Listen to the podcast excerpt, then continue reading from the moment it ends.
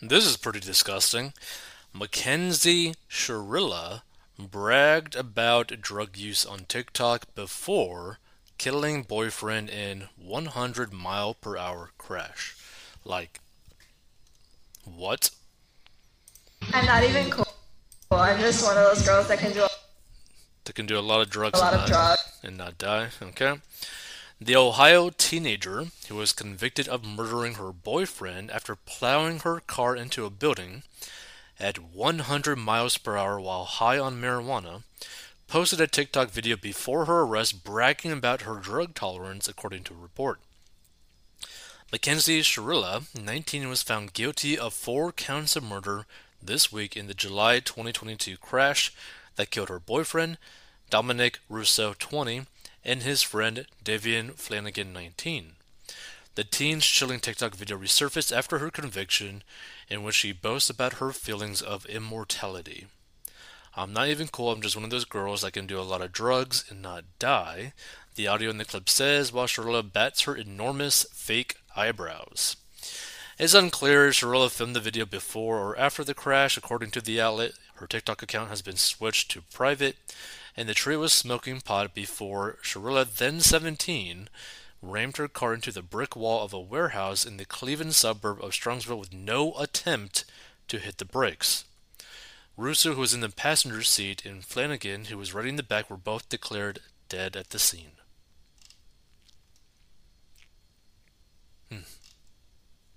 Shirley miraculously survived and was found unconscious with her Prada slippers still on the accelerator.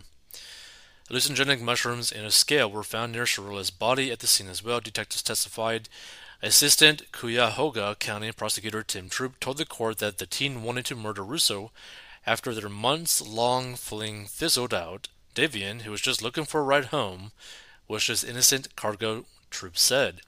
Security video captured Shirley acting with purpose and intent by revving her Toyota Camry to triple digits before it smashed into the building around 6:15 a.m. The judge said after the verdict in the juryless trial. She had a mission and she executed it with precision. The decision was death, added Judge Nancy Margaret Russo to the court Monday, who is not related to Dominic.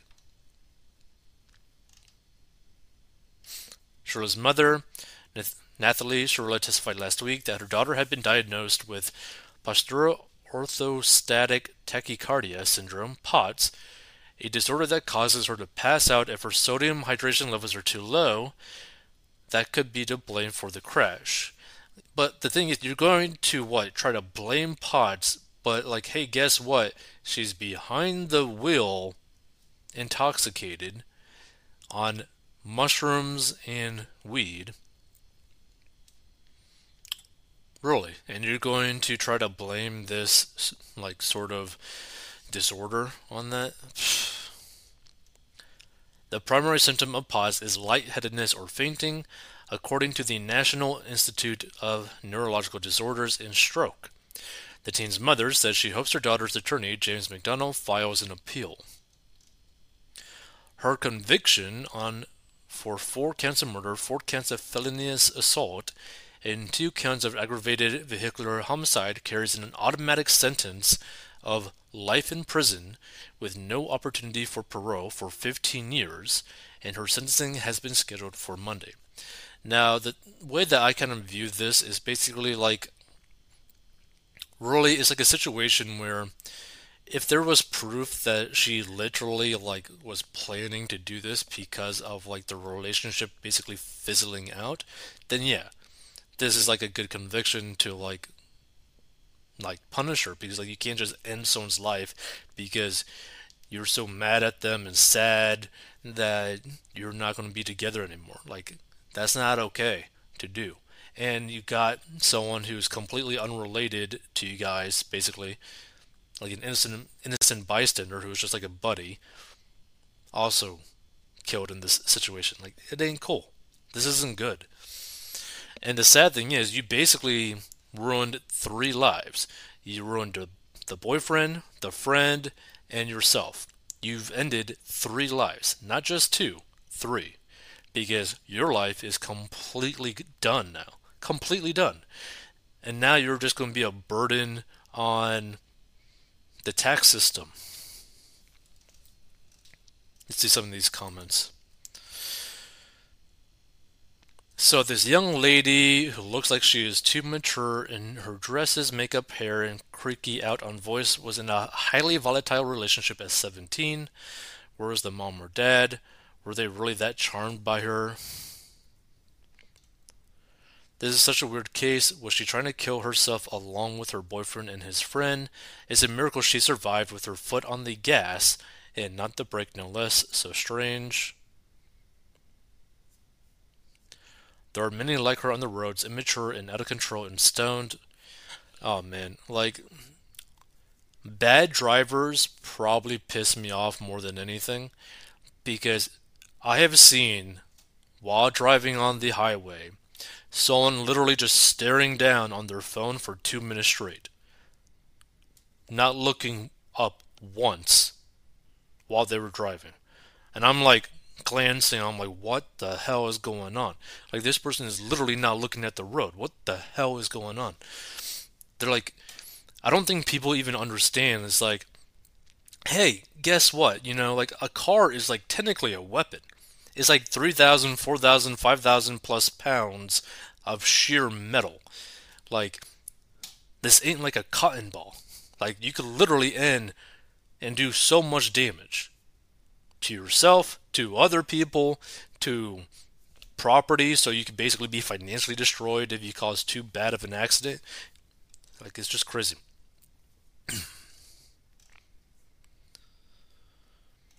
hmm. Let's see.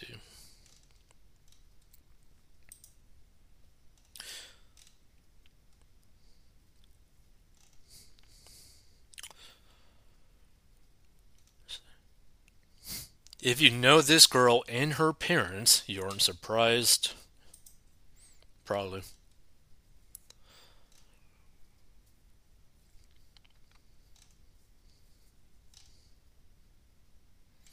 Note to self, don't get into a car with a driver who says, I'm just one of those girls who can do a lot of drugs and die.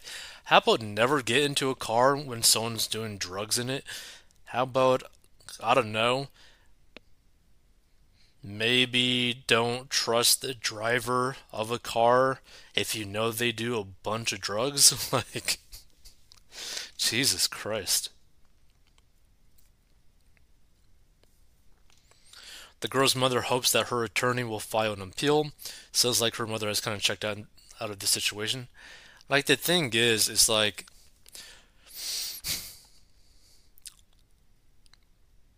technically speaking, you can't put blame on the parents for this situation, but well, actually, no. I think you probably could because technically, at the time of accident, she was a minor. She was 17. So this could technically be on like you could probably also make like a civil case at the very least onto the mom as well. So like the family of the two guys that she killed could probably sue her parents because she was a minor at the time, meaning that they are responsible for her actions. Which I don't think a lot of people even understand that, but if you're a parent and you have a kid under the age of 18, you are legally responsible for whatever that kid does. Now, obviously, there are some like limitations, like, but like in terms of like civil, like where you could get sued, you're going to be held responsible criminally, maybe not, but a civil suit for sure you could get sued if they did something bad.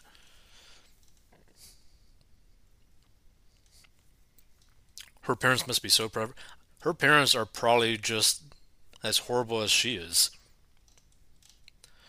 Ask and you shall you receive. Disgusting. She gets out in 15 years for double homicide. Well, it's just I think to like potentially like appeal for like like parole, probation, whatever. Which who knows if she'll actually get.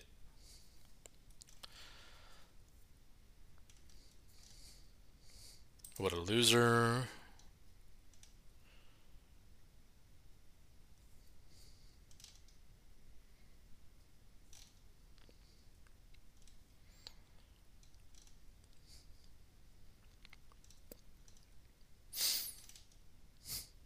Let's see. Tragedy after tragedy.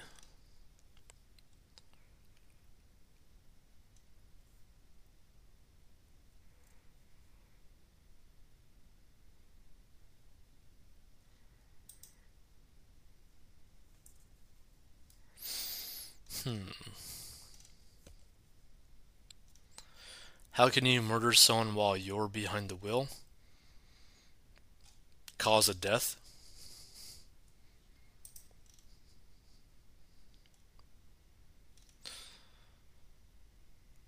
Her parents failed big time with this girl. Agreed. Yeah. I definitely find it interesting that like the driver didn't pass away from this whole fiasco, but the thing is it's kind of like a weird situation, right? Because if you were the driver in this situation, and let's say that you didn't do it on purpose, like let's say that this was an actual accident, would you prefer to have passed away instead of potentially serving the rest of your life in a jail cell or prison cell? I should be more specific. I don't know. I mean, it probably would have been better to just go along with it, you know? I mean, your whole life in prison, not good.